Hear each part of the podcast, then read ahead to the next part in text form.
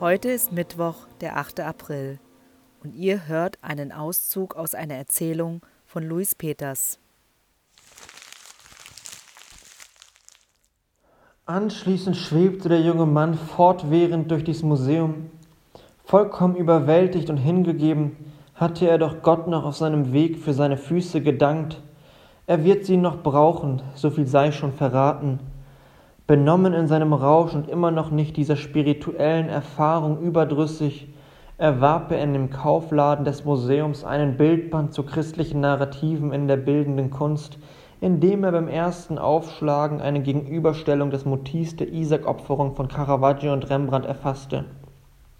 Das Spiel mit Lichtverhältnissen, das diese alten Meister perfektionierten, und die dunklen Hintergründe schufen einen Kontrast zu seinem noch erleuchteten Gemütszustand – hatte der Geistliche damals das an der Kanzel befestigte Licht wieder abgedreht?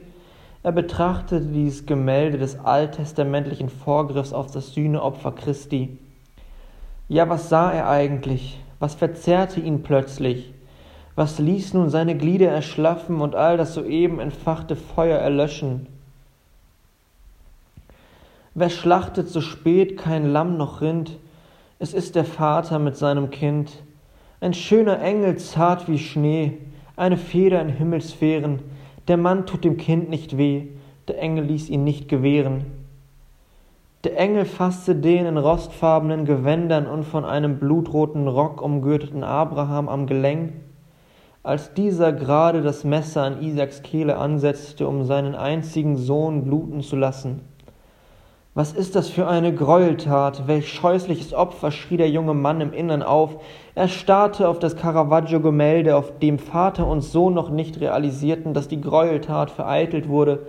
Diese entsetzlichen Gesichtsausdrücke, diese Komposition von Dreiecken aus Armen und Schultern verstärkte nur diese bestürzend penetrante Wirkung Isaaks Todesangst. Was für eine körperliche Präsenz!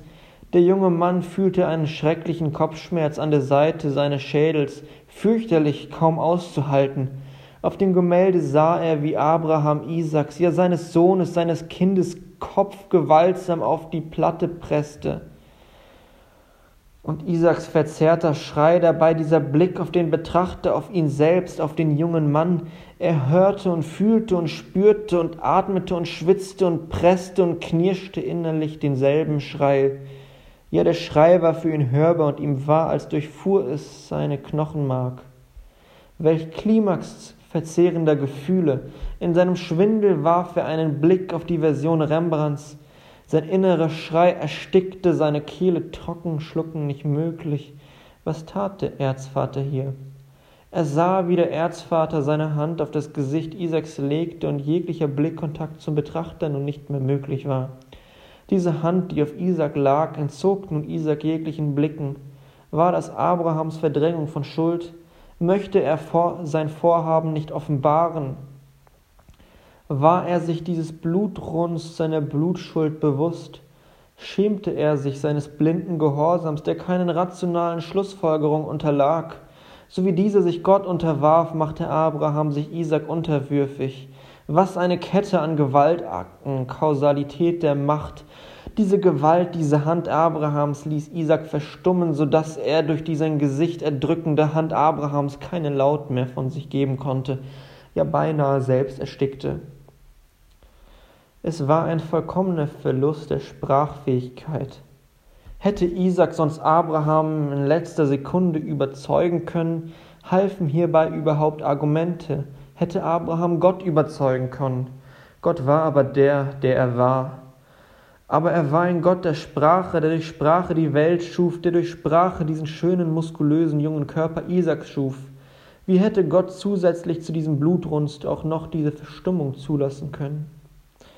Dieser Gott der Sprache, der junge Mann war sprachlos. Was sollte er hierzu sagen? War Abraham nicht auch leidender?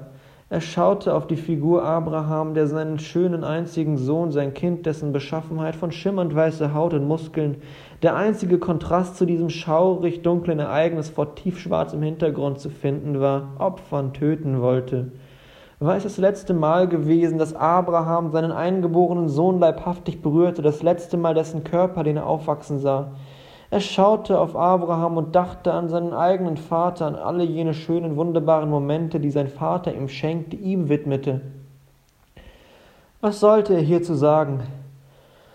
Er schaute ein letztes Mal auf Abraham, den Untertan, und in die verzerrten, angstdurchtränkten, in Panik verwurzelten Augen Isaaks, mit denen er sich identifizierte, und fragte zitternd Abraham, ja, er fragte seinen eigenen Vater und alle Väter, die jemals einen Sohn in ihren Armen hielten.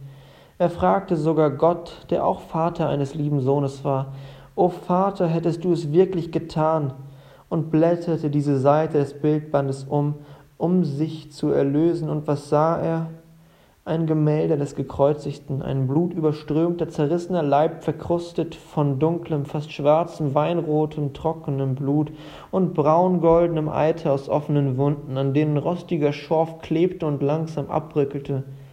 Dieser knochig sehnige Körper, zu schwach, um sich in letzter Todesnot noch sanft zu regen, aber noch einmal fähig, diese Worte zu formen, die seine zutiefst entstellten, sonst so vollen Lippen die mitten in diesem so wunderschönen, sanften, von Gott dem Vater geformten Gesicht lagen, ja in einem Hauch zu schreien.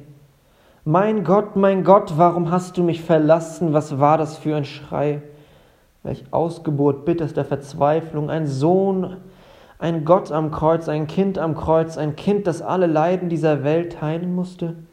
Mein Gott, mein Gott, warum hast du mich verlassen?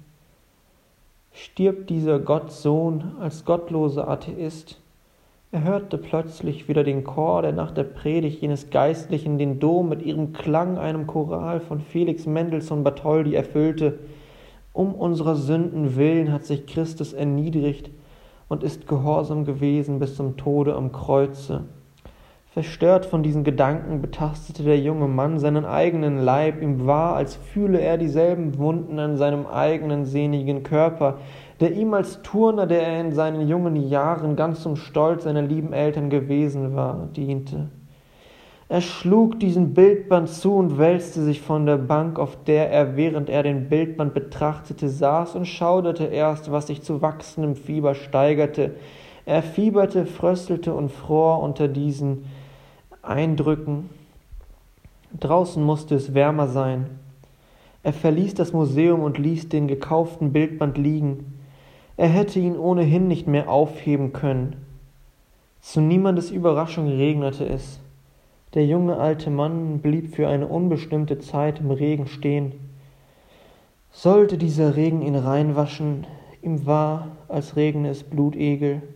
Die Bibel lehrt keine Vergebung ohne Blutvergießen.